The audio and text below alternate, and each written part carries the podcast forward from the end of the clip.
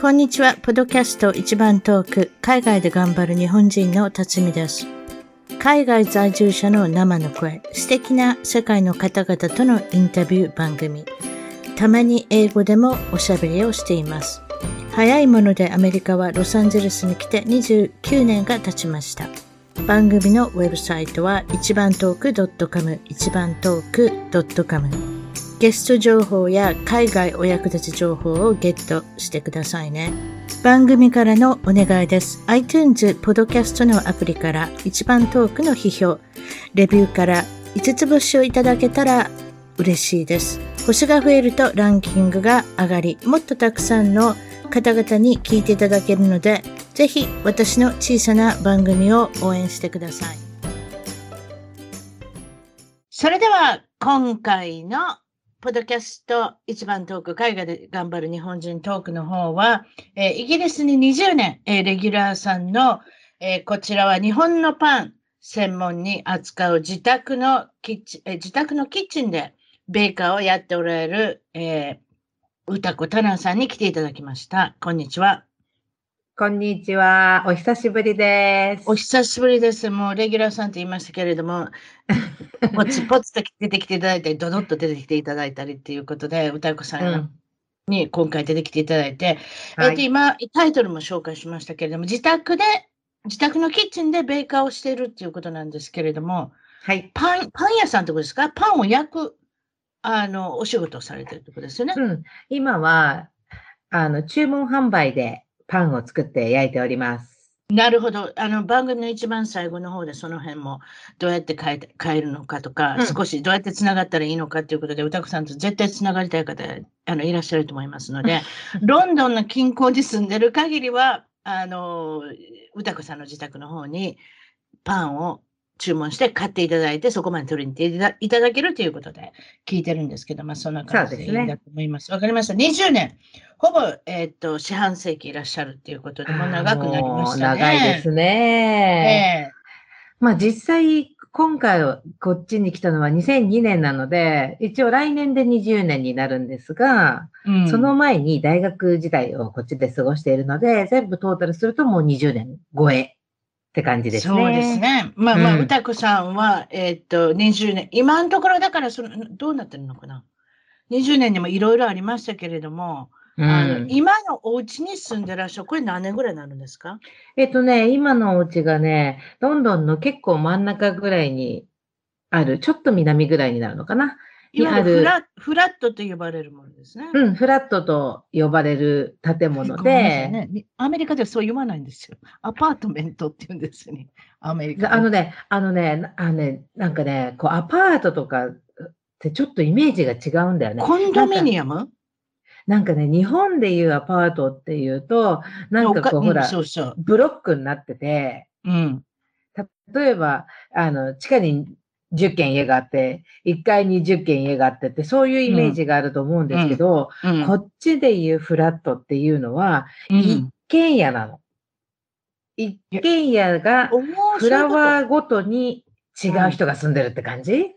わ、かるかな？アメリカのタウンホームかな。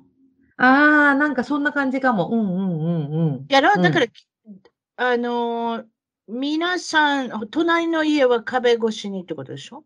そう、隣の家はもう、あの、番号が違うの。くっついてんねんね、でもね。くっついてる。くっついてるけど、隣の家はね、100番なんだけど、隣の家は98番と2番なわけ。102番。それって借家ってこと？それとも借りてんの？それとも買ってんの？え、借家ですよ。こんな。借家ですよ。そうですよ。こんなもうセントラルに住んだらもうすごいよ。今多分、フラットですら1 million は下らないでしょ。1 million pound は下らないね。1ミリオンパウンドって言ったら日本円で言うと1億円以上？もっと、えー、?16 億。16億？あ、ごめん。大きな声出しました。16億円？ちょっと待って。いくらだろう？えっ、ー、と、1、10、100、1000万。パウンドのこと分かってなかったから。1、10、100、1000万、10万、100万でしょ？かける150円として、1、10、100、1000万、10万、100万。あ、間違えた。1、10、100、1000万、10万、100万、1000万。あ、1億5000万だった。ごめんごめん。いやよかった。10億円の家って言ったら、こっちでもすごい家買います、ね、いやいやいやいや、1億5000万、ね。1億5000万。それでもやっぱ高いですね、やっぱね。高いよ、高い。でもそれでもすごい広いわけじゃないのよ。うちは2ベッドで。うん、あ、そう。うん、2ベッドで、で、リビング、ダイニングとキッチンと、あとバスルームが2つ。バスルームが2つ。だから2ベッド、うん、2バス。そんな感じですよね。それそそのロケーションがなかなか面白い。地下に住んでるっておっしゃった。そうなの、うち地下なんです。アメリカはあんまり、でもニューヨークとかあんのかな？いや、でもそれでもニューヨークに地下あるかな。っていうことは、外の様子、例えば雨降った、今日は晴れてる、曇ってる、どうやってわかるんですか？あ、ね、うちね、ちっちゃいけどパティオがあるのよ。はあ、とパティオっていうことはちょっと上がるわけですか？上がらない、上がらない。あの、上がらなくて同じフロアにちっこい中庭みたいなのがあるわけ。はあ、なるほど。だからそこでバーベキューもできるし、お外でご飯食べたりもできるわけ。そこに外に行けるわけですね。外の外気に触れることができるその小さなところ。そうそうそうそうそう。あとはキッチンとリビングの間に、あの、表から入ってくれるドアがあるので、そこから出ることもできる。で、普通はね、地下の家っていうのは、外からこう、外から入ってくるんだけど、うちのフラットって、うん、あの、なんていうの？メインのドアから入って、そこから地下に降りれるようになってるの。あ、なるほどね。メインのドアを開けて、階段に下がる。うん、そう。だから、あの、日本でいう1階に入って、そこから地下に降りるっていう感じ。面白いあ、そう。でもなんか映画とかで見たことあるような感じかもしれんでもないですけれども。あじゃあ、パティオに出るところから明かりが漏れてるんですか？そういうこと？うん、パティオの部屋、あ窓は全部あるのよ。例えばキッチンにもまだあるし、リビングにもまだあるし、うん。あの、おトイレにもまだあるし。何も真っ暗なところに住んでる。そんなさ。そんな売れませんね。売れないというか、誰も借りてくれませんもんね。いや、ところがね、地下って結構人気があるのよね。広いから。あ、そう。うん。地下は人気がある。そんな知らんかった。あ、広いから。ということは、あの、お値段の割には広く作ってあるってことですか？そうなんです。だから、そのパティオの分が、他の、上が全くないわけじゃない。ってことは、私たちのフラットのどのフラットよりもその分だけまず広いわけ。で、しかもうちってキッチンが道路の下にあるのよ。うん、道路の下にあるから、その分も広いわけ。大きなトラックが通ったらガガガガって揺れるとか、そんなことはないんですか？いや、さすがには揺れないけど、音はするわ。なんか、音はガタガタガタとか、うん、音する。ああ、そうな。ほな、うん、あ、すいませんね、明かりのことばっかりで、日光が入ってくるわけですか、うん、一応日光入ってきます。あの、午前中なんかは、キッチンとっても明るいから電気つけなくていいし、うんうんうんうん、あの食べ物の写真なんか撮るときは、リビングの窓際で写真撮ったりとかもできるし、うん、なので、そんな真っ暗いなところで暮らしてるわけではないので。いや でも、イメージ的にはね、なんか地下って暗いなっていうイメージがあると思うんだけど、えー、まあ、暗いけど、まあ、そこそこ明るい。わかります、わかります、わかります。アメリカの家でも地下のある家っていうのがあるんですね。これは一軒家の話ですけれども、うんうん、だからそういうところもあって、そこはでも地面が、うん、あの比較的掘りやすい、柔らかい地質であれば掘ってるっていうイメージがあるんですよね。だから内陸部の、うんうん、あの方は、でも例えば、いや、ラスベガスとかそういうネバダ州とかそういうカリフォルニア州っていうのはもう乾燥してるから、うん、多分地下を掘ろうと思ってものすごいお金がいると思うんですよ。硬いとこ掘らなきゃいけないから。そうでしょうね。えだから地下がないんですけど、本来のアメリカのお家っていうのはほぼ皆さん地下室ありますよね。で、あなたの言った通りですよ。だだっ広いんですよ。うん。でもなんかアメリカの地下室ってさ、なんかちょっと私怖いイメージがあるんだけど。恐怖映画？そう、ホラームービーの。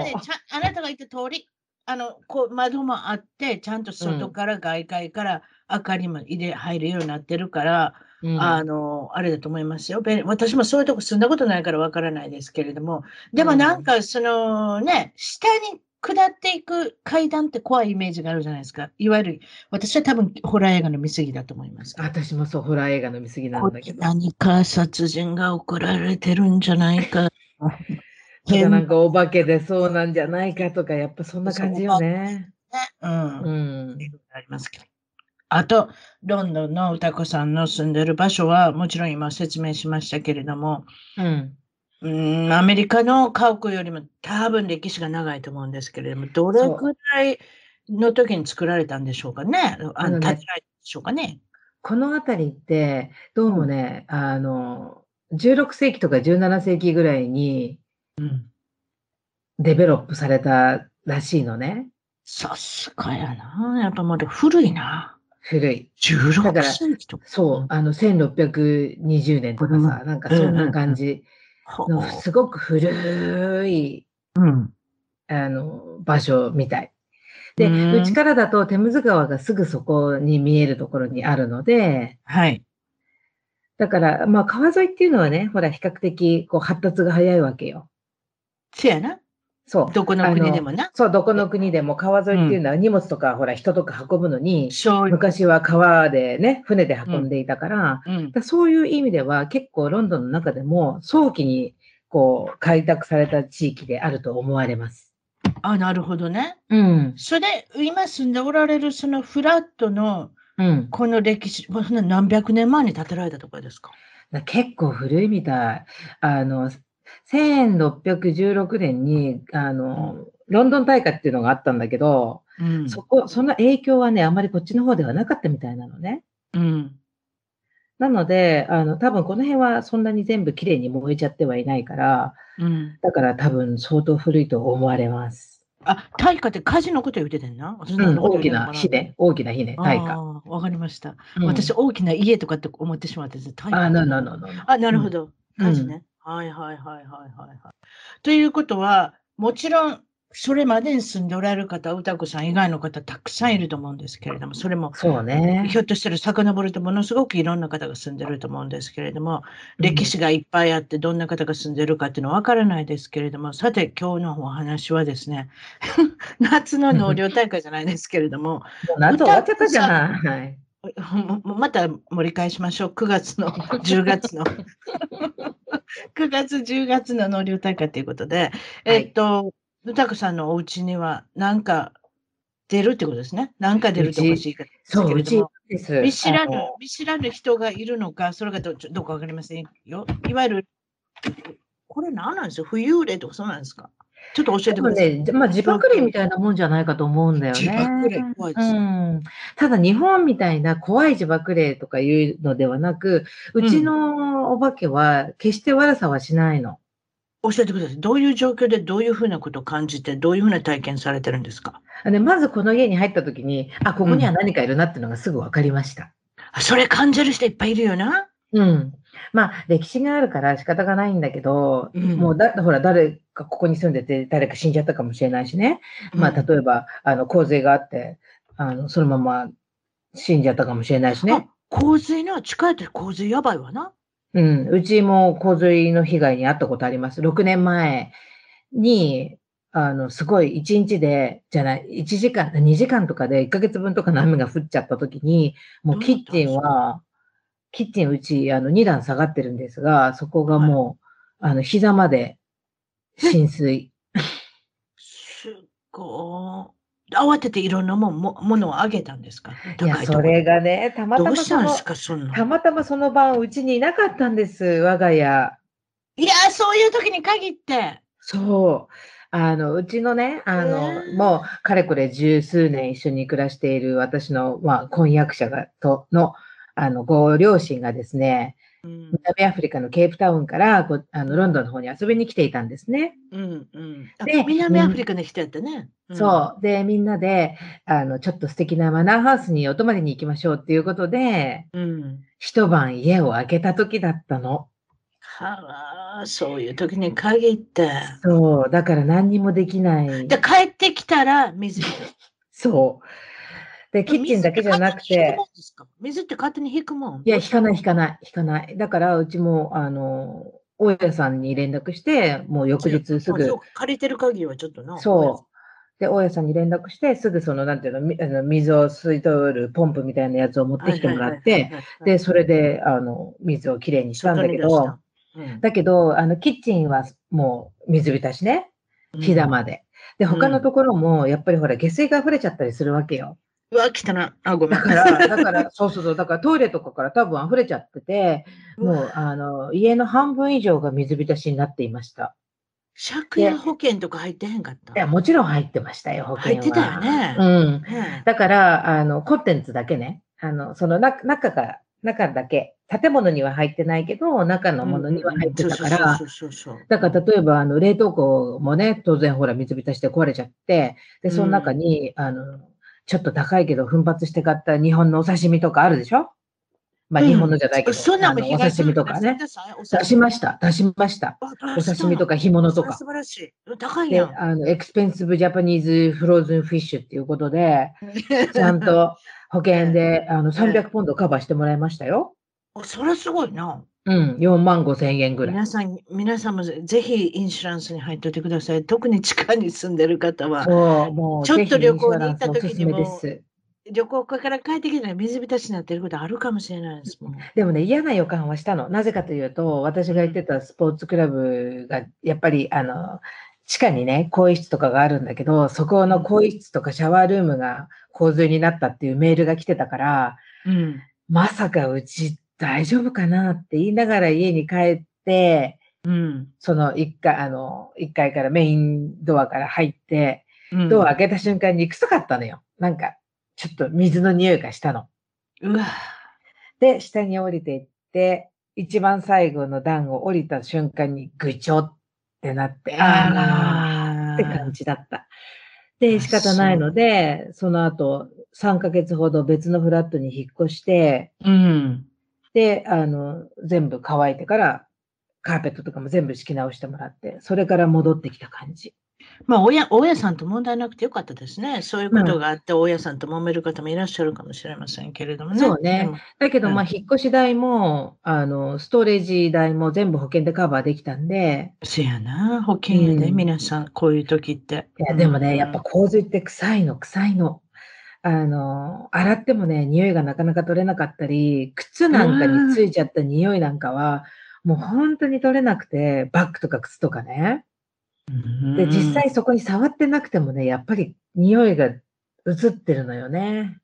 ということは、これからの防止法として全て上の方に上げとくんですか？そういうものは。どうしてるんですか？ももしも洪水が起こった場合のこと。いや、もう万が一、あの、また起こった時のために、うち、あの、キッチンはね、木の棚をつけてたんだけど、それをステンレスに変えたりとか、うん。そしたらほら、ちょっとぐらい水浸しになってもね、あの、吹けばね、木みたいにこう、あの、ぼ、なんていうの、水を吸って膨張しないからね。はいはい、そういうのに変えたりとか、あとキッチンに置いてたあのパンの発酵機も壊れちゃったんで、うん、今別のとこに置いたりとか、あの当然ほら、なんだっけ。それも、それも被害届出したらもちろん出しましたよ。変圧器とかも壊れたから、それも全部出して。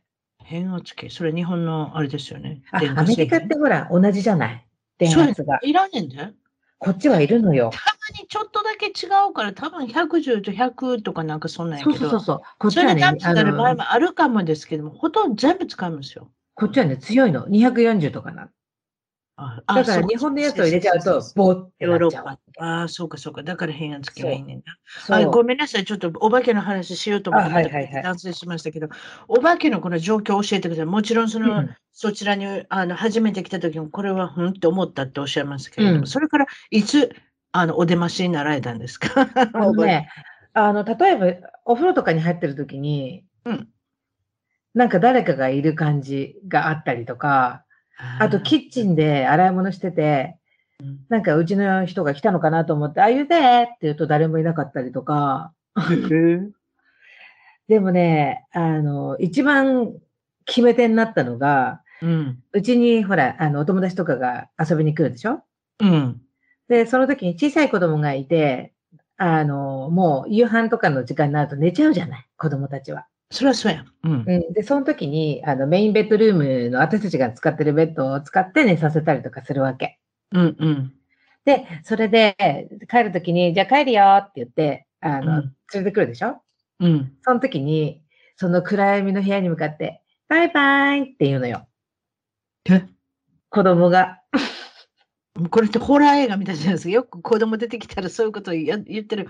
ああ、そう、そういうことあんねんね。ほんで？バイバイ、バイバイ、バイバイとかっつって。うんうんだから誰かと遊んでたんですか？あそこでみたいな。うん。あ、その子には別にインタビューしなかったんですね。バイバイって聞いたものの。うん。今のな、なんだねんっていう感じ。で、そういうことがやっぱ2、3回あったし、あとは、その2、3回っていうのは、いや、同じ同じ。同じ。同じ同じ。うん。子供がうちのベッドルームで寝てると、必ず帰るときにバイバイって言って帰る。誰かに向かってバイバイって言ってるんですか？ううん。え？あれなんで子供に出ますの？あの、もちろん恐怖映画のことばっかり考えてますけど。いや、なんかね、やっぱ子供はね、感性が高いのかな？見えるんだか感じるんだかするみたいね。あと怖がれへんしな、あんまりな。うん、でもね、うちの、うちのお化けは怖くないお化けなのね。決して悪さはしないから。うん。うん、だなんかそういう、あれなんじゃないですか？あの、知らないお家に連れてきてもらって、ここで寝なさいって言われてさ。うん。あの、まあ、寝ようとするけれどもさ、すぐ寝る子もいるかもやけれども、ね、うん、だからそれで出てきたら遊んでたのかもしれませんもんね、遊び相手ないから。うんそう。なんかね、うちのお化けは決して悪さはしないから、うん、あの、まああい、いるなっていうのはわかるわけ。で、例えば、あの、私たちがテレビ見てるときにどっかで物音がしたりとかね、もうそういうのはもう日常茶飯事なわけ。それようありますよね。うん、なんか物が落ちる音がするんだけど、実際何も落ちてないとかね。うん、そういうことがよくあって、だけどやっぱりほら、男の人ってそういうのあんまり信用しないわけよ。せやね私がラッポンや、ね、あ、これはラッポンやなとかって言うたら、実は息子がいてたって。うん、なんや、息子とかいて、あったんですよ、今年の夏。知らなくて、私は息子どっか行ってるもんだと思ったんですよ。うんうんうん、パンダミックでいろいろ帰ってきてて、そもちろん夏休みっていうのもあったんですけれども、うんうん、ポトンポトンって音がするんでガタンガタンって、あ、これラッポンかな、例のって言ったらさ、うん、誰もおれへんはずやのにな、とかって言って、娘が、いや、誰もおれへんよ、ってこうやって言ったら、実は息子がいたっていう。そ れそれ単なる笑い話だけどさ。だから今のところラポンはこの家では聞いてないんですけれども、でも家によってはあると思いますよ。うん、ええ、うんでね、本当に、あの、いろんな音がするわけ。だからもういるのは分かっているんだけど、やっぱ彼は信用しないわけよ。ところがね、はい。ある日、朝彼がシャワーを浴びていて、うん。なんか、誰かが入ってくる感じがあったらしいの。もうラッセルさんで行きましょうよ、もう。うん、ラッセルが、そう、うん、あの、誰かが入ってくる感じがあって、うん、なんかやっぱり、ああいうでって聞いたみたいなんだけど、当然私はそこにいないから、うん。何も答えなかったわけ。うん。誰も何も答えなくて。うん。で、なんか、あれ？って思ったらしいんだけど、その後に、彼が、出ましたか。うん。で、彼がそのシャワーから出て体とか拭いてるときに、うちの体重計がいきなりピッてなって電気がついたんだって。へえ。誰かが乗ってるってことですか？そう。そしたらね、0.01キロだったんだって。いや、ちょっと怖いわ、それ。いや お化け。うん。で、それ、お化け軽いな。お化け軽いね。びっくりしちゃった。その時から彼は信じるようになった。それ、それって細かい数字ですね。高いあれなんですね。体重計持ってあるんですね。多分ねうちね、あの、高いの買ったの。そうでしょだって0.01なんか出ないですよ。オムロンの高いやつを買ったの。あのオムロン。血圧機と。500グラムからとかちゃいますの。血圧機と一緒にね、こう、あの、一緒のアップでこう管理できるようにね。ほらほら、だんだん年を取ってくるとさ、そういう血圧とかも測っとかないといけないからさ。はいはいはいはいはい。まあでも世界のおもろんですからね、アメリカそう。そう。ね、ちょっと高いけどね、それを買ったんですよ。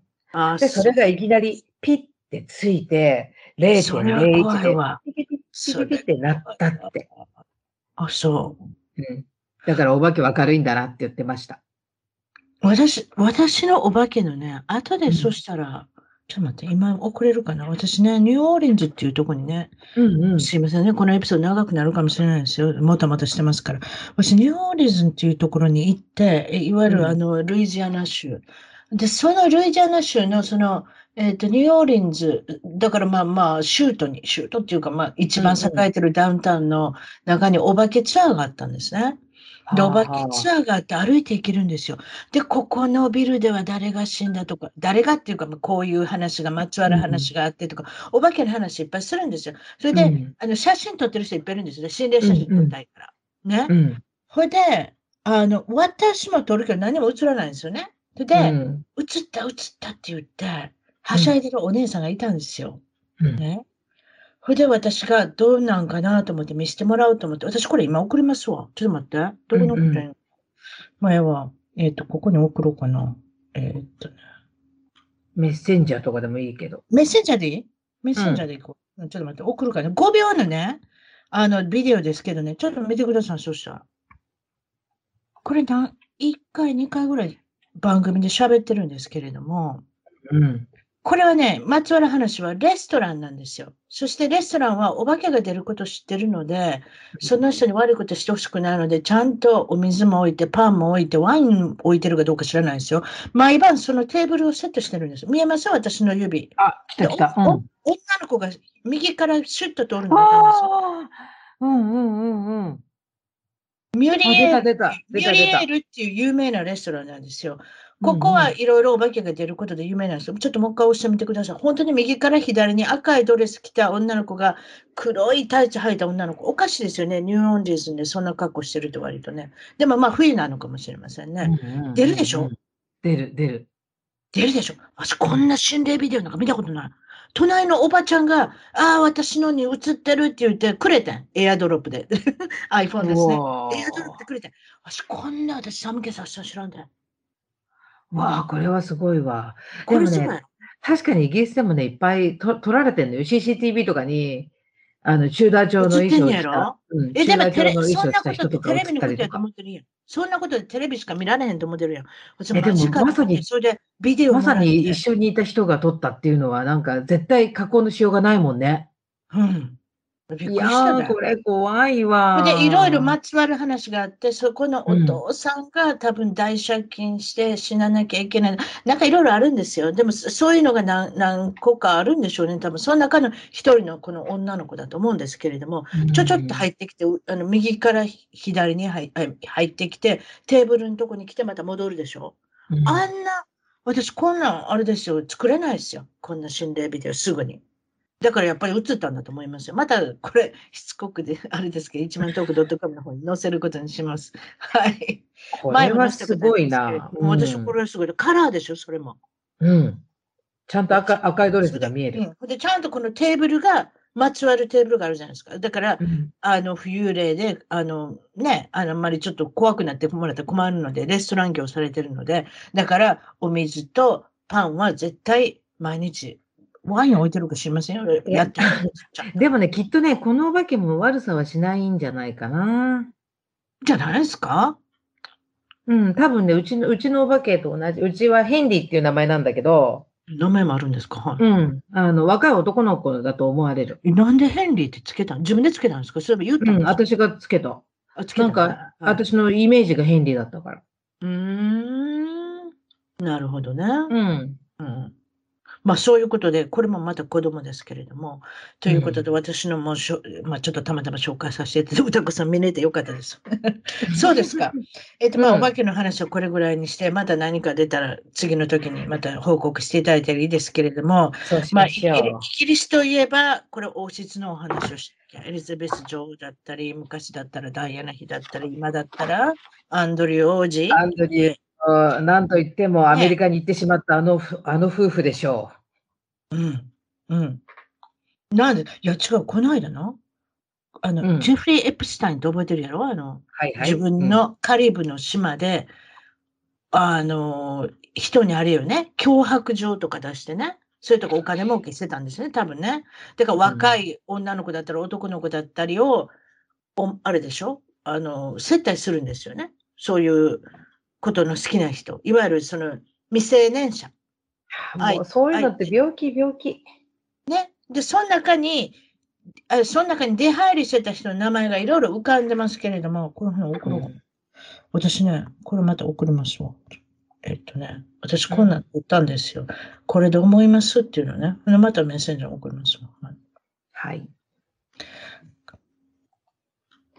これはジェフリー・エプスタインのあのフロントデスクの、うん、ちゃんともうあのオフィスありますからね、たくさんの人設定しなきゃいけないし、あのそういうことでビジネスをしてるあのオフィスのセクレタリーっていうか、まあ、フロントデスクの女の子が取ったメモですよ。見てみ誰が電話してる？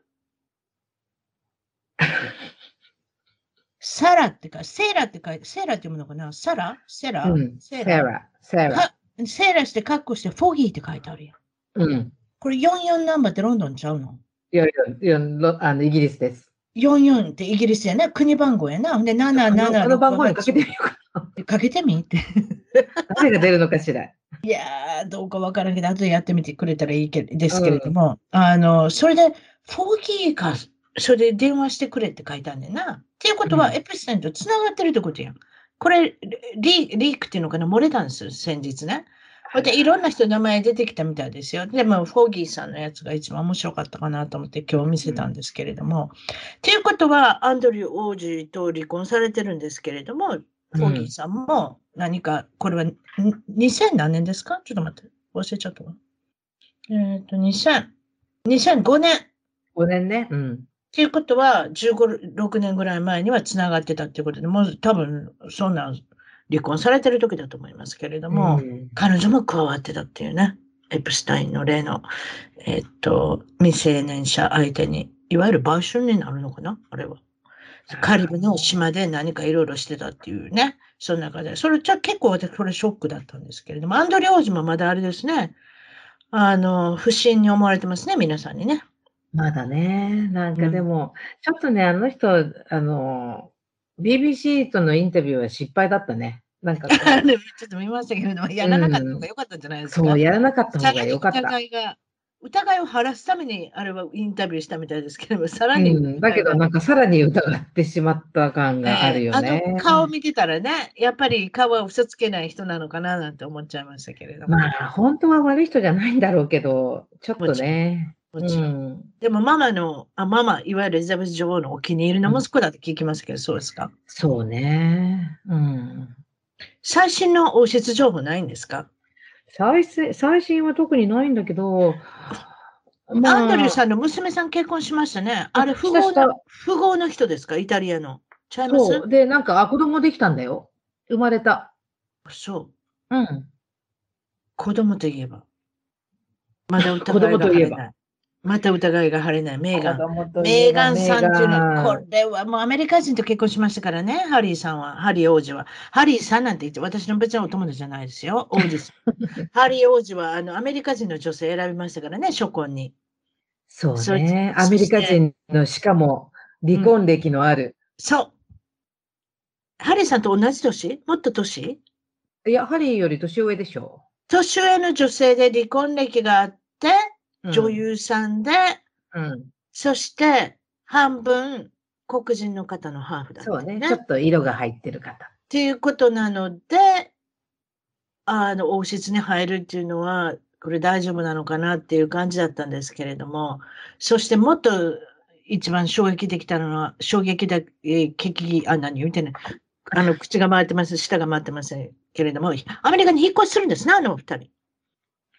うん、まあ、もう越してしまいましたけどね。っていうことも、王室を半分やめてるってことですか？これどういうことになってるんですか？まあ、基本的に、その、あの、王室のメンバーとして、こう、なんていうのかな、こう、公務をするっていう輪からは外れたっていう感じになっていますね。こうも外れてる人いっぱいいません？アンドリュー王子も外れてるし。まあ今ちょっと外れちゃったから。あしかもほら。王子とメーガン妃も外れてるんですよね。うん、もちろんだってアメリカのカリフォルニアにいるわけですから。うん、で、しかも、なんだっけ。あの、今、ほら、プリーズ・フィリップスがもう亡くなってそろそろ1年経つんで。もうそんなのあるんですか？お葬式に来はりましたね。うん、メーガン置いて。まあ一応ほら、妊婦だから、で、あの、流産の危険があるからっていうことで、一人で戻ってきたけど。あ、そういうこと？ええ、そう、一応そういうことにはなっている。まだ疑いありますよ、この方の場合は。実際、子供が生まれたかどうかでしょ？そうですよ。お腹から、彼女のお腹から出てきたかどうかっていうのはまだ疑いありますよ。って言いますのは、初のお披露目のアーチ君ね、あのちっちゃい赤ちゃん、まあ、もう赤ちゃんじゃないと思いますけれども、今は幼児だと思いますけれども、うん、あの、あのお披露目の時、子供産んだことのある人たち絶対わかる。あれ2週間、生後2週間の子じゃないんですよ。結構立派な子供だわね。あれは立派ですよ。1ヶ月から2ヶ月の子供だと思いますよ、私。ってことは、ということは、いつ生まれたのよだから結局お腹とか大きかったけれども、一回お腹落ちるでしょ知ってます？あの写真見たことあります？送ってくれたじゃん、辰巳さん。そうそうそうそう、そういうことですよ。お腹が大きいとされてるんですけれども、そのようにして行動を捉えてたんですけれども、お腹が落ちてたっていうね。うん、ちょっとずれてたわ、ね、ぺったんこになってたんですよ。うん、下の方に下がってたでしょ？おかしなところに。足のところ足のところが膨れてますもんね。あそこ妊娠するわけないですもん。だから、あれは何だったんでしょう？まだまだだからこの噂は絶えないです。で、二人目の子供生まれたでしょ？女の子。うん。まあ、アメリカにいてたらそこまで皆さんまあ、公務をあんまりしてなかったわけですから、あんまり出る機会もないので、うん、完全にもう隠せれたのかもしれないですけれども。うん、あでもなんかクリスマスにはこっちに帰ってくるって話を聞いたわよ、2人揃って。うんまあでも、子供探すには難しいですからね。4分の1の黒人の子供を探さなきゃいけない、赤ちゃんを。でしょ？誰かに、誰かにいわゆる、なんていうの代理母になってもうたのかもしれませんね。はてさてだ。でもほら、アーチなんか全然真っ白じゃん。そんな、だって4分の1だから。わかんない。え、でもハ、ハーフの人の混ざり方っていろんな人いますやん。まあね、ほら、白人夫婦からでも。白く出る人もいるし、ものすごく黒く出る方もいらっしゃるし。白人夫婦からでも黒人が出るからね、例えば、あの、6世代前の黒人とかから。そうそうそうそう。まあ、黒い子供が出てくることもあるくらいだから。そう、そう。まあ、そのその辺は何とも言えないけど。何とも言えへんで。私の天然パーマの話しようか、うん、私天然パーマなんですよ。うん、親戚見渡しても天然パーマおれへんねんな。うん。私は。じゃあ一体どこから、ね、だから、まあ、だから言うてるやん。だからどっかの、遺伝やけど、ずいぶん前の遺伝がパコって出たのかもしれへんやん。そうそうそうそう、そう。いうこともあるそういうことあるんちゃう？うん、わ、からんでもないけど、まあでも、メーガンさんは、メーガンさんとハリーさんはなんかあれですよね。相変わらず地球温暖化とか、あなんかいろんな運動とかしてはるけれども、うん、自分の自家用機でブンブンいろんなとこ飛んでるし、それもなんだ、まあ、そうそう、この間のニューヨークもね。いわゆる偽善家としてね、有名。なんだかね、なんか言ってることとやってることがちょっとずれてんじゃないのっていう。違うブンブン飛ばしたものすごい排気ガスですよ。皆さんいいですね。あの、郊外にものすごく迷惑ですよ。だから、これが全然もう、うん、政治家さんでもそうですけれども、こういうね、いわゆる土金持ちの方、お金持ちなんて思いますよ。いくらおばあちゃんのところに離れてるって言ってもお金はいっぱいあると思いますけれども。まあ、それにね、ほら、ネットフレックスとかと大型契約ね、ちゃんと取り付けてるじゃないの。うん。あ、レーガンさんナレーターしたディズニーの映画、しょぼりましたね、あれね。あ、そうなの？うちディズニーナレーターしたんですよ。ナレーターしたらすぐにパンダミックの中に入っちゃったんで、あ 一応劇場公開がなくて、聞いた話によるとあんまり売れてないみたいです。はい、あ、そう。アニメーションだっけ？な、なんだっけ？あれ土下座してディズニーの仕事もうだって聞いてますよ。有名な話ですよ。ハリー王子ハリー王子がパーティーでディズニーのあの幹部の人を見つけて、それでもうなんかもうお話してすいません、すいませんって言って。頼むからうちの嫁を使ってくれと。頼むからうちの嫁使ってくれって言って、使ったものの誰もあの映画見なかったっていう。誰も知らん。もうそんな仕事してるのも私くらいしか知らんっていうね。何でもいいです私、噂話大好きですから。ということです。あと、あと、もちろん王室の話もいろいろあると思います。フィリップさん。誰が世継ぎになるんですか？フィリップ。次は、次は、まあ、あの、女王が亡くなったら次は、チャールズ。チャールズですか？もうみんな忘れてるんだけどさ、実はチャールズなんだよね。全然忘れてますよ。だから。なんかもうイメージ、ウィリアムのイメージなんだけどさ。ダイナヒーが亡くなられてから、いわゆる、本当に結婚したかった人、カメラ、何でした？カメラさん？カミラ。うん。カミラさん？の方と、ちゃんと結婚できましたよ。だいぶ前ですしかも、そう、しかも離婚歴のあるね。年上の女の人と。ね、もうあそこで私、あの、世継ぎのことがもうダメでポシャったのかと思ったらちゃうんです、ね、いや、ちゃんと世継ぎは決まってます。世継ぎはもう次はチャールズ。一応もう何年か前から何かあった時のために、あの、王になる心構えっていうのはずっとしてきてるみたいね。ああ、そういうことね。はいはいはいはいはい、はい。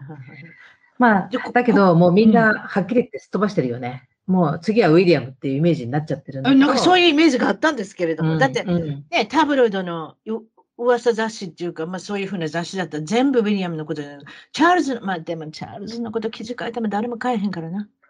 いや、でもね、チャールズも一応ちゃんといろいろ仕事はしてるのよ。なんか 仕事はしてるんです悪いイメージが、あの、結構あるかもしれないんだけど、うん、なんかダイアナを、まあ、なんか殺しちゃったみたいな感じになっちゃってるのかもしれないけれども、うん、でも実際チャールズはチャールズでちゃんとした仕事をしてる人なんで、うん。うん。あの。ね、もう殺しちゃったっていうか、殺さなくてもカメラさんとね、多分あの、まあ、いつも結婚したんでしょうね。結婚できたんでうん、ですから、それそれでいいと思うんですけれども、ね、今もまだ結婚されておられるし、本当にこの人と結婚したかったんだなっていう、まあ、いろいろね。うん、まあ、いろいろ乗り越えて、まあ、ある意味、自分のね、なんていうの、その愛を貫き通したんだから大したもんだよねっていう気もしないでもないけど、ううん。まあね、まあ、だそこまで至るのはやっぱり、ね、月日をかけてね、長くかかるんだと思いますけれども、いいイメージはあんまりないですけれども、あら、まだいけるみたいなイメージですけど、あ,、あと四つ木といえば日本の降雪ね。もうそれもちょっと問題だよね。もちろん今はあのプリンスヒロが天皇になられて、そうでしょ？うん、そう。そして、奥さん何でした？雅子様。雅子さまね、外交官になろうと思ってね、一生懸命頑張っておられたところで恋愛されて、あの結婚されたっていうことですが、雅子さまも随分、こう、あの、公務の方から外れられて、愛子さまは設けられたけれども、うん、随分公務からあの退かれて。でも最近、あれですね、あの、結構カムバックされてません？うん、最近なんかだんだん体調が良くなってきたみたいで、まあいいことだと思います。雅子さまと私同い年だから、うん。だからね、うん、なんかちょっと親しみがというか。うん。うん、でも、世継ぎとしては、本来は愛子様っていうふうに考えるのが普通だと思うんですけれども。いや、でもね、それでほら、あの、あったんだよね、日本で。あの、うん、今の天皇の子供を、男の子が生まれても女の子が生まれても、うん、世継ぎにしようっていうことがあって、うん、それでなんか、その、なんていうの？あの、ななんていうんだっけ、そういう人たちのこと。あの、知識がある人たち。そういう人たちを集めて話し合った結果、結局、うん、あの、男の子に世継ぎっていうことになったみたいなんだよね。そうなったんですか。うん。ただ、なんかね、今、日本国民の85%は愛子様を継ぎっていうので支持してるみたい。そうちゃいますの。やっぱり、男女平等っていうことでね。うん、そういうふうに考える。でも、あの、眞子さまでしたっけ？けど、秋篠宮の殿下のさんね。奥さんね。っていうことは、今の天皇の弟さんの奥さん。あれ、眞子さすぐ生まはりましたよ。あれ、眞子さまだっけ？眞子さまだっけ？眞子さんって言うんじゃないんですか？あの奥さん。あれ、眞子さまってお嬢さんじゃなかったっけ？ああ、じゃあ、のあごめんなさい。マク様はお嬢さん？え、そしてあの人は何て名前ですか？あの、秋篠宮の殿下の奥さんの名前。奥さんは何だっけ？えっ、ー、と、公営のアパートからな？あの、突然まだ。キコ様。あ、キコ、まあ、その名前ややこしいわ。おばちゃんには覚えれない。あ、キコ様。あ、キコ様すぐ生まれはりました。すぐ産みはりましたよ。愛子さんが出てきて、その世継ぎのことがなんじゃかんじゃって、ポンと男の子生まれ。たでしょ男の子ね。あんな年齢差がある上,、上と長女と次女の間の次の子、男の子やん。あんな、あれちゃいますよ。不妊治療の治療しはったんちゃいますの。男の子が男の子が出てきた。うん。あれはランダムに男の子産んだんじゃないと思いますよ。私、不妊治療のところでちょっとあのお仕事させていただいたんで覚えてますけれども、うん、男の子選ぼうと思ったら選べますんで、多分そういうことしはったんちゃいます？タイミングがもう良すぎますよ。そう、そう、男の子っていうことになった瞬間に子供生まれたからね。でしょ？でしょ、うん、でしょ？多分あの、その、あれじゃないですか？あの、今おっしゃった知識人の方に聞いたところによると、判決は男で行きましょうってなって、ポンと生まれたっていうことは、絶対なんかあります。ライバル意識があるってことですかね。まあ、あるでしょうね。まさこさん。当然のように。うん、ねだけど今大問題なのはやっぱ、あきこさん。あきこ様じゃないや。えっ、ー、と、まこ様でしょ。まこ様。まこ様って誰なんですか？まこ様って秋篠宮の長女。で、まこ様何してるんですか？あの、結婚するって言ってさ、なんか発表したじゃない？婚約者は、その辺ちょっと私分からない。小室さんとかいう人で、うん、なんか結婚、婚約を発表したんだけど、うん、結局結婚がずっと延期になったまま。なんでです？のなんか、あの、小室さんのお母さんに借金があるとかないとか、そういう話とか、クリーンな家庭じゃないってことですか？家計なんか、なんかちょっといろいろあるみたいよ。それでなんか、その小室さんも弁護士事務所で働いてやるけど、実は弁護士じゃないって話ね。ハードル高いですもんね。うん。で、なんかその弁護士になるために、その資格を取るためにニューヨークに3年間留学うん。して、なんか、あ、今日、今日だか、いつだか帰ってきたみたいだな。そういえば。3年ぶりに帰国したらしい。えー、そんな、私だったら婚約者と離れてて3年ぶりに帰国ってありえないんだけどなありえない。絶対ありえない。だから、なんでこの2人が結婚するんだろうっていう話もなきにしもあらず。どういうふうな展開になるんでしょうね、これから。まあ、これから結局。3年間会ってないってこと？全く会ってないってこと ?3 年間。うん、そそう。で、選択は2つしかないわけ、基本的に。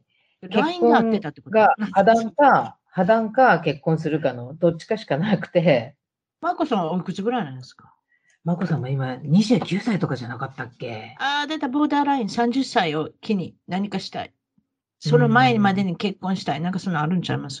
だけどほら、あの、結局のところさ、眞子さまは結婚、うん、今一般人と結婚したら当然王室を出るわけよ。で、一般人になるわけ。うん、そうやな。うん。だから、まあ、あの、王室とは関係なくなるんだろうけれども、その王室からなんかその、あの、準備金みたいなお金が出るとか出ないとかっていう話があったんだよね。はあ、なるほどね。うん、なんか、あ、王室とか政府から出るっていう感じかな。あそういうことがあるんですね。1億円ぐらい。へえ。で、でもなんかそれは、あの、や、やめたみたいだけどね。受け取らないってことになって受け取らないんですか？うん。うん。まあまあ、今までの生活随分変わるのでっていうことで、そういうことでしょうね、多分ね。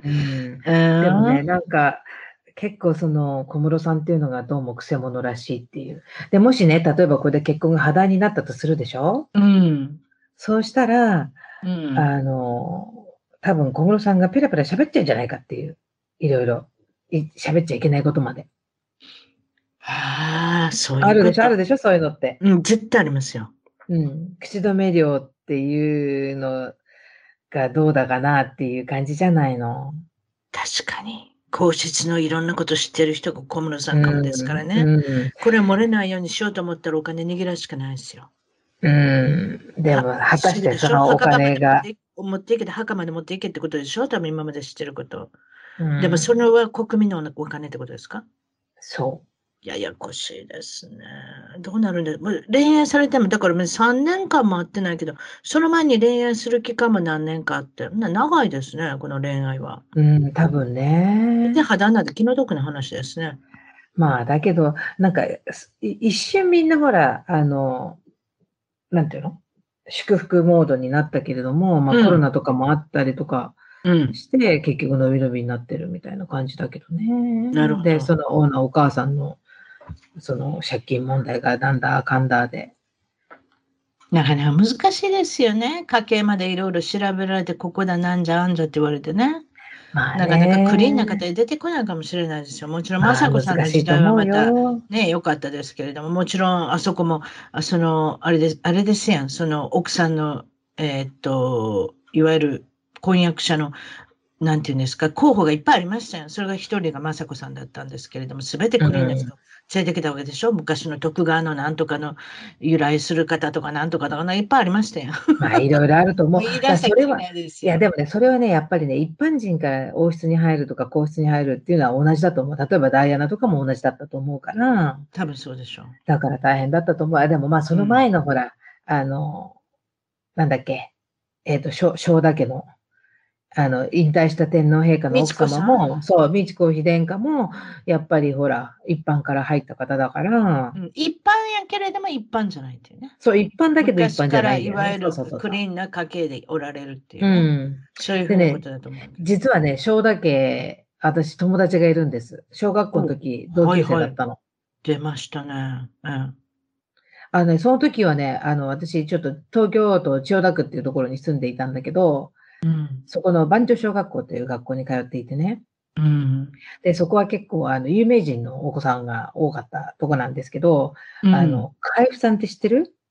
首相にもなった人。うん、海部さん聞いたことあるよ。実はね、海部さんの娘さんも同級生だったんです。うん。みつみっていう名前だったんだけど。ええー、あ結構仲良しだったのよ。うん。はあ、すごいですね。やっぱり集まるとこに集まるんですね。そういった誰々さんの娘さんとか。だけど。うん。いや、私実はね、私の友達で、学習院の、うん、あの男の子が、男の子っていうか、うんうん、学生してた人、その当時私も学生でしたけれども、友達がいて、うん、彼テニスめっちゃ上手だったんで、学習院で、実は秋篠宮さんに教えてたって言うんですよ、テニス。あら。あら。ね？うん。それで、でもですね、あの、秋篠宮さんって、もう変わってる、こうしてるって言うんですよ。彼は変わってるでしょうね。だってもうそもそも研究な研究内容がナマズだから。だからそれを越してるって言うんですよ。だからもうな、もう何とも言えない一般人の方とかけ離れてるって言ってはりました。なんて言っていいか分かんないですよ、私。うん、一応天皇家ですからそう言っておきましょう。うんまあまあ変わってるということにしておきましょう。うん、だから言うてはりますよ、でもそれは。うん、へえ。まあいろんな人がいるからね。それ以上言えませんって言われたもん。あ、そう。それでですね、ラッセルさんと歌子さんとよくテレビ見てるじゃないですか。あの見てるミニシリーズとか。どう今まで見てて、私におすすめしたい、その今一番とこ聞いておられる、あの、ね、聞いてるリスナーの方にもぜひ進めたいって何かあります？私のおすすめはですね、一押しはボディーガード。あの、ホイットニー・ヒューストンじゃないやつね。うん。それはミニシリーズですか？うん。あの、BBC であの、作ったドラマなんですが。ちょっと待って、私書く紙に。ボディーガード。ボディーガード。ボディーガード？あとね、もう一つがね。ボディーガード、ちょっと待って。あの、カテゴリーは何入る？のミステリーに入るとか、ドラマとかコメディとかなんです？えっ、ー、と、サスペンスかな。あの、これ、これ、えっと、シーズン何個ぐらいあるんですか？シーズンまだ一つしかない。なんかね、あ、そうだ、あれですね、私。まだキャッチアップできます。キャッチアップできますね。まだキャッチアップできます。全然できます。ボディーガード。で、はいはい、今ね、なんか、あの、第2弾が出るって話があります。あ、そう。うん、はいはいはいはいはい。私もそんな見ないんですけどね、私、歌子さんに勧めたでしょ。HBO から出てる。あれは面白いよ。ホワイトロータスです、皆さん。これ絶対面白いです。私もいろんな見てるけど、これほど、こう、クレバーな台本っていうか、うん、ストーリーがあるかなっていうぐらい。面白いです。なかなか面白い。コメディの部分もあって、ミステリーの部分もあって、うん、そしてリゾート地、皆さん行ったことあるじゃないですか、リゾートに、いろんなところで。なんかまたハワイ行きたくなっちゃったん。そうでしょ？だから朝食食べても、うん、昼食食べても、同じ人が隣にテーブルに座るときいっぱいあると思うんです。うん。それで、いわゆるスモールワールドワールドになってくるんですよね、リゾートで。ああ、またドイツのあのおじさんがいるとか、スコットランドのあのお姉さんがいるとか、何でもいいですけれども、そういうこといっぱいあります、私も。そうそうそうどっか行くたびに。ね、うん、だからアメリカに来てるテキサスのおじさんとか、もうあだ名までつけたりして、そういう、なんかね、うんうん、リゾートで起こるね、まあ、なんていうんですかね。こうミステリー、まあ、殺人、殺人だよね。まあ、コメディですよ、ええー、ミステリーコメディ、おかしな言い方ですけれども、まあ、見ててください、皆さん。ほんで、よく見ててください。いろんな、いわゆるちょっとアガサ・クリスティ的なね、あの時にああいうことを喋ってた、あの時にああいうものがあった。なんかそういうこと全部つながってきますんで。そうそう、付箋がね、なかなか面白いところに散りばめられている。うん。ようあれだけ賢い、あの、台本書けて台本で、ね、あれは面白い。面白いうん。だからホワイトローズ、ホワイトロータス、ホワイト、うん、白いハスの花そう。ことかな？うん。まあ、ホテルっていうか、リゾートの名前がそその名前なんだよね。皆さん、マウイ島行ったことあるかもしれませんけれども、マウイ島の中のフォーシーズンズっていう非常、非常な、非常なやって、えー、非常に高級なホテルで、あの、撮影されたということですので、もしもマウイに行く機会があって、フォーシーズンズに行かれたら、ホワイトロータスの撮影現場になったっていうことで、これも、えっ、ー、と、1シーズン、1シーズンしかまだやってませんので、6回のミニシリーズになってますので、よかったら見てください。ままだうちは全部見終わってないのよ。そうか、言っちゃいけません。うん、私も自分お口にチャックですから。だからまあ、これも皆さん見終わったら、また、あの、セカンドシーズンあるみたいですから、いいですね。もう楽しみだわ、今から。ウォーキングデッド見てるんですか？見てる見てる。もう見てますよ。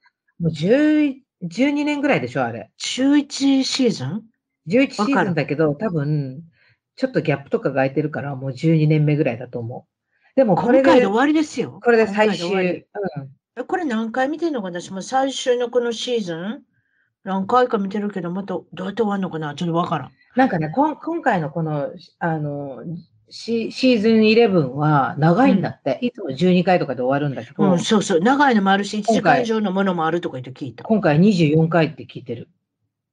24回もあるの？うん、だからダブルらしい。あそれ知らんかったわ。24回もあるの。うちの旦那に言うと、もうこれ終わりかな、見納めかな、あと2回ぐらいで終わるんかなとか言ってた。あ、そんなにあんの？うん、長いって聞いてる。だから、あの、多分また同じように10月とかで止まって、来年の2月からまた再開なんだけど、あとカムバックしてない人おるやん。そうそうマギーと、マギーはカムバックしたよ。マギーはカムバックしたけど、あの、ほら、デフの女の子とかも。ミッションもおらんやろ？ミッションも、リュックもみんな生きてるって話だから。宮本武蔵みたいな人な。そう、あとあの、あれも、なんだっけ、みえっ、と、なんだっけ、えっ、と、黒人のなんだっけ？黒人、モーガン、モーガンもまだ帰ってきてないし。あ、確かに。あれでもあれの人、他の番組があるんやん。まあ、まあ、うん、こっちでもいっぱい出てる。違います？あれなんか、こっちでもいっぱい出てるけど。スピンオフみたいな、ちこちこちこちああ、フィアか。フィア。そうそう、うん、フィアオブザ、私あんなんすぐやめたわ。でもうちもね、フィア見てるんだけど。見てんの？偉いなってすぐ。いや、見てるんだけど、有料なのよ。それだから、無料になるまで待ってるわけ。いつも。ああ、まあ、ウォーキングデッドもいっぱいコマーシャルあるからね、私飛ばして飛ばして見てますわ、録画して。うん、あ、それはモーガンのおじさんも出てきてないな。あとミションもね、多分帰ってくるだろうし。奥さんで、あと旦那の、だから元キャプテン。そう、あの、リーダーの、あの、リックさん？リックも多分帰ってくる。実は死んでないっていう話だからね。イギリス人ばっかりですよ、これね。あれ、イギリス人ってアメリカのセリフ言えんのな？発音して。あ、できますよ。アメリカ英語を喋ることはできる。アメリカ人はあまり上手じゃないな、ブリティッシュ。いや、だけどね、だけど上手な人もいるよ。例えば。おる？あの、マギー・サッチャーやった、なんだっけ？えっ、ー、とメリル・ストリープメリル・ストリープとかはうまかったけど。上手やな。あとほら、あの、ブリジット・ジョーンズもそうじゃないの。ブリジット・ジョーンズの子うまいな、あの子な。あれだって、うん、バリバリイギリス英語だよ。何やったっけな忘れてしまった名前。レニー、レニーなんとか。うん。うん。うん。ちょっと忘れたけど、可愛い顔のな、あの、ほっぺたのところにあの、お肉がぷって、あの、可愛く、あの。だってサイズ、4サイズ、4サイズぐらい太ったって言ってたもん。サイズセクめちゃめちゃ細い人ですもんだって。うん、元もすっごい細い方だよね。うん。うん、なんとかゼラウェガー。そう。レニー、レニー・ゼラウェガー。ゼラウェガー。なんかそんな人です。あの人上手そうそうはい、女優さんです。あれ、すごいイギリス英語。うん。うん。まあ、ということで、ウォーキングデッド、そう、24かもあるの。それやって楽しみですね。誰があれでしょうね、リーダーになるんでしょうね。でもなんかほら、今また別の、なんだっけ、えっ、ー、と、ほら、あの変な、スター・ウォーズみたいな着てる人たちがいっぱい出てきてるじゃない。そうそうそうそう、どこまで見て 私もあまりお口にチャックしなきゃいけないとこがあるので、私、昨日見ましたんで、だから、ああ、そう、そう、なんですの、あれ。あのいや、うちらは月曜日なんだよ。月曜日なの、毎週。あスター・ウォーズのね、そうそうですね。あれも何なんでしょうね。朝っていっぱいお金ありますよ。なんですの、あれ。普通のあれですよ。近代社会の人ですよ。だけどさ、なんかああいうのってさ、絶対裏があるよね。前もそうだったじゃない？あの、ガバナーズがいたさ。うんうん。あ、あの、あのそうですね。目隠ししてた人？あの、片目の目隠ししてた人そうそうそう、あの、あの村も、なんか、すべてがさ、完璧みたいに見えたけど、実は違ったりとかしたから、なんか絶対裏があると思われるんだけどな。うん、で、ウォーキングデッドはほら、フォックスが買収されちゃったでしょ、ディズニーに。知らんかあ、そうやな。あ、そうやなので、うちもフォックスが見れなくなったから、今仕方ないので、ディズニープラスを、あの、あ、そういうこと？そう。ディズニープラスに入りましたわ、うちは。だけど、まあ、おかげで、あの、マンダレリアンとかいろいろ見たけどね、ベイビーヨーダのやつとか。うんうんうんうんうん、確かにプラスになることあるからもしれへんけど、アメリカでも高いね、ディズニープラス。でも子供いるうちはいいやろね。20ドルぐらいちゃいます、うんだから日本円で言うと2200円ぐらい。いや、うちはさ、大人二人だからさ、うん、なんかもうディズニーなんてどうでもよかったんだけど。でも,、まあ、でもパンダミックになってからテレビとかみんなやっぱよく見たりとかね。もう一応映画やってるんですよ、今。始まりましたよ、映画。劇場でやってるんですよ。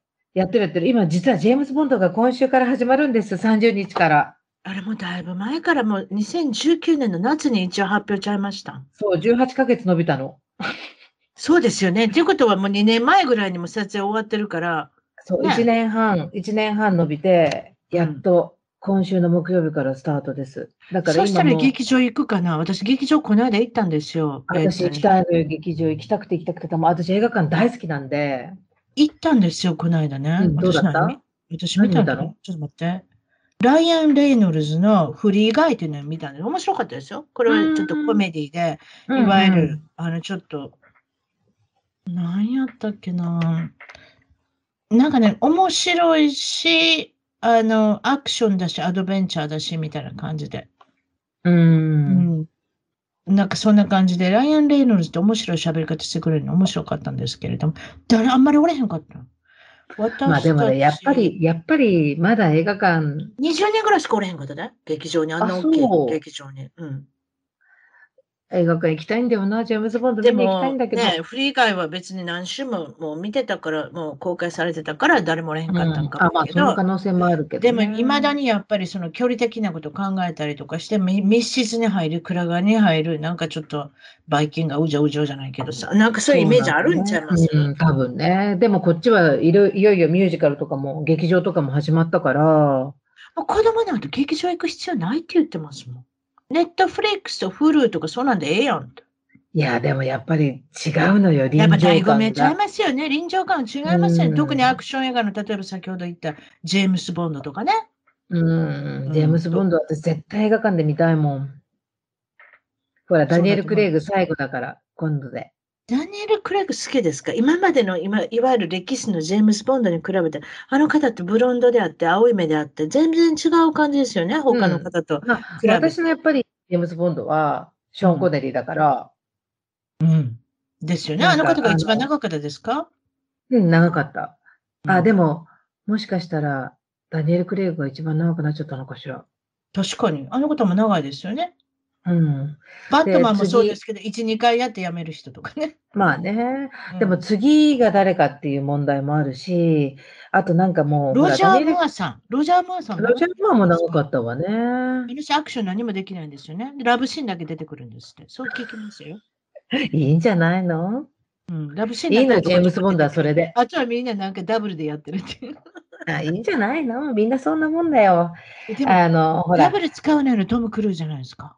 そう、でもトム・クルーズはダブル使わないんでしょ？使わないって聞きましたよ。まあ、そう、あの人はだって自分で。ほとんど自分でやるんですよ。自分でやって、ほら、前も、あの、ミッション・インポッシブルの撮影やってて、なんか変なところに着地して、どっかの骨折って。どっかの骨折ったとかあんなばっかり。私、トム・クルーズに会ったの、ロンドンで。ちょっと教えてください見かけた。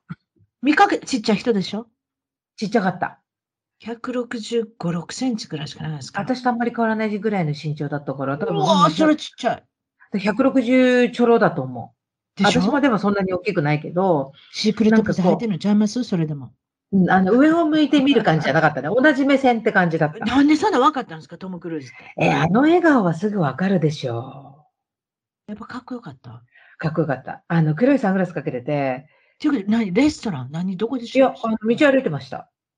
道歩いてた今ずっと撮影してるじゃない、あの人、ロンドンで。ああ、そう、だから、じゃ撮影現場のところで見たってこと？いやいやいや、普通に道歩いてたの。本当にトム・クルーズなんですか？絶対トム・クルーズ。あれは見間違わない。っていうことは、その後調べたんですか？トム・クルーがひょっとしたら撮影で入ってるかもしれないって、ロンドンいや、もうずっとロンドンにいるっていうのは聞いてたの。ああ、ほな、やっぱそれやな。うん。で、なんか北の方にいるっていうのも聞いてたの。はあ。で、北ロンドンだから。やっぱり完璧なかっこいい人ですか？かっこよかった。オーラが出てたもん。で、なんか、あの、他の男の人と二人で歩いてたんだけど、なんか話しながら、はいはいはいはい。で、なんか、二人で楽しそうに歩き、歩いてた、ね、ああ、アメリカ英語だったしね、それに多分。そう。で、まず、なんかパッと見たときに、あら、かっこいいじゃないって、遠目で見てね、かっこいい人がいるわっていうのがすぐ分かって。おはいはい。で、その後近づいてきて、すれ、すれ違ったんだけどね、あの、お互いにこう、うん、なんていうの、あの、反対側から歩いてきたからすれ違ったんだけど、あ、これはトム・クルーズでしょって、もう本当にもう自分の目がよく見えるところまで来たらすぐ分かった。あ、そう。うん。それで声かけなかったんですか？いや、よっぽど声かけかと思ったけど、なんか恥ずかしい。できないですよね。その時ってなんかね。できない。できないし、それになんか向こうのその感じ見てて、あ邪魔したら悪いし。そうそうそうそうそう。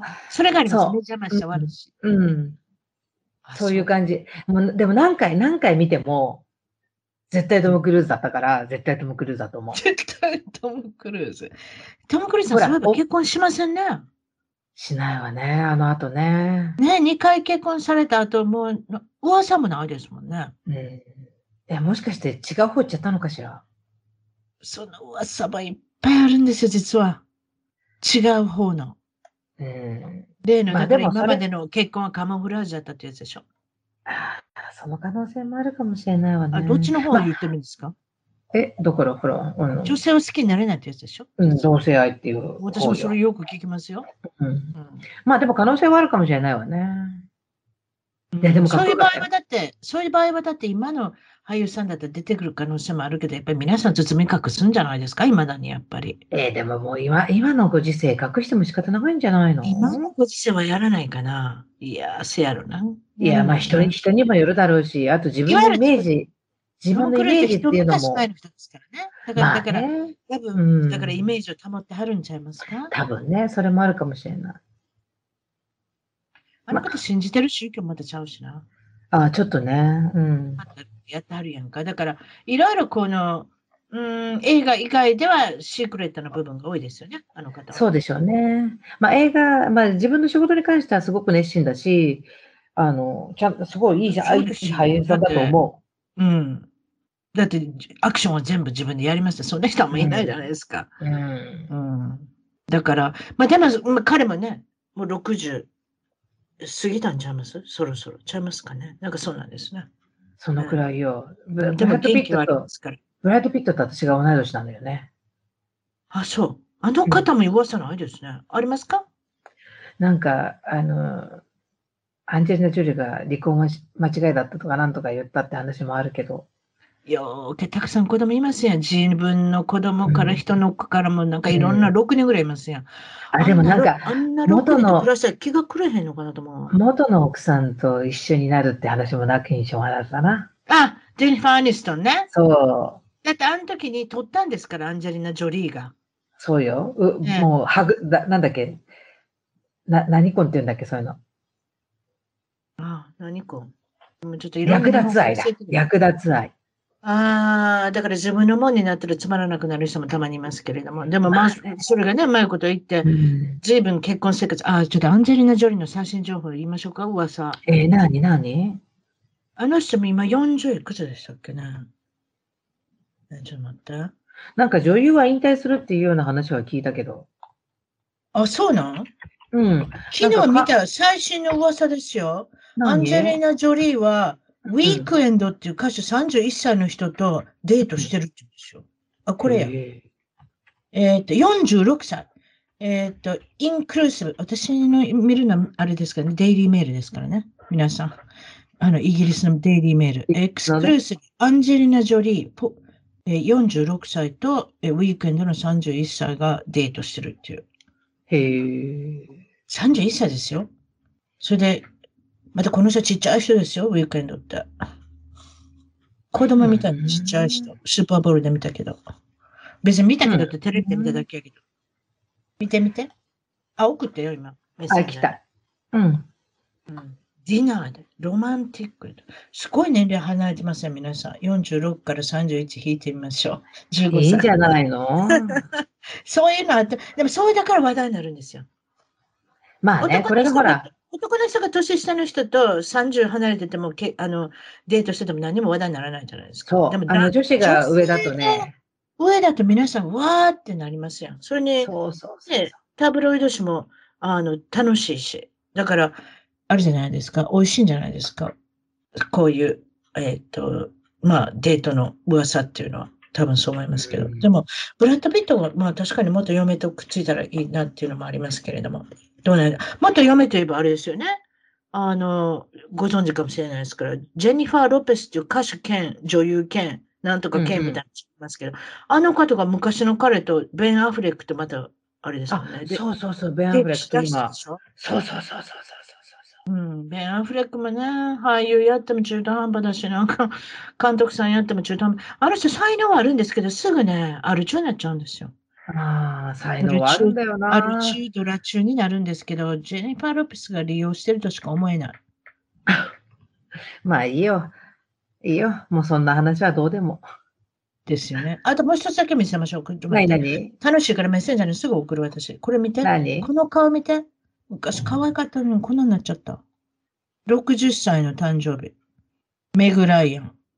あらやりすぎやろ整形の。やりすぎだわ。この人ね、売れてるとこから整形してたんですって、ちょこちょこちょこちょこ。ええー、やんなくても可愛いと思ってたのに可愛いのに。でも、でもそれが止まらなくて、とうとうこんな風になっちゃったっていうね。あ、そう。なんかもうラブコメの女王だったよね。でもね、何出ても売れてたもん。サンドラ・ブルックもそうやけど、この人もそうやけどさ、ジュリア・ロバーツも、40歳になったら、観光鳥になってしまうね。もうお呼びが来なくなっちゃうそうだね。やっぱり、うん、ハリウッドってやっぱ40歳ですよ。うん。うんだからお笑いで行く人はうまいこと言ってたりとかね、しますけどね。だから、ラブコメディで売ってた人っていうのは、シリーズが続かなくなるでしょ。もう40歳とか。ねうん、いや、まあ、40歳、45歳ぐらいになっても絶対完全にダメ。母親役とかだもんね、もうね、今はね。でもイメージが湧かないから、メグライアに母親役が来なくなるじゃないですか。そうなんだよね。でシャロン・ストーンとかでも母親役やってみたんですけれども、なんかもう映画行く前からなんか意地悪そうな感じに映って、すごいね、優しそうな母親役なんでしょうけれども、やっぱりイメージ合わないから誰も行かないじゃないですか。どっちかって言ったら、ね、どっちかって言ったら隠れて夫を殺すみたいなイメージ。あのあのイメージだよね。ね、あの、アイスピックのイメージがあるじゃないですか。うん、うさぎ、うさぎちゃん殺しちゃうからね。鍋でグツグツだもん。だからイメージってすごいですよね。だからそこでどうやってイメージ転換をしていくかっていう、だからその、あの仕事がなくなる前にイメージ転換をしていくかっていうのが一番あれなんでしょうけれども、まあ、使い捨ての、まあ、ハリウッドですので、まあね、いわゆる40過ぎたらさようならになってしまうっていう。まあ、そんなことで、今日はたくさんいろいろお話いただきました。ありがとうございます。いえいえいえ、こちらこそなんかいろいろ脱線しましたが。いえいえ、それで、えっと、先ほど一番初めに言いましたように、歌子さんは自宅で、はい、はい、えっと、日本のパンを作っておられおれるということで、はい、ロンドンの近郊に住んでいる方だったら、あの取りに行けるということですので、ぜひ注文の方をということで、もしよかったら、歌子さんと、えー、Facebook まず Facebook で、ね、はい、つながってください。えっと、リクエストの方は、えっ、と、アルファベットで、歌子スペースで、タナ、えー、t-a-n-n-e-r、タナで入ってますか？はい。はい。ということで、こちらも、えっ、と、リンクをえー、ゲスト情報に付けさせていただきますので、一番トーク .com、一番トーク .com のゲスト情報の歌子さんのページからよろしくお願いします。そこでからつながってください。ということで、今日はどうもありがとうございました。はい、いえ、こちらこそ、いつも楽しいお知らせ、はい、はい、ありがとうございます。ありがとうございます。はい、はい、また次では。はい。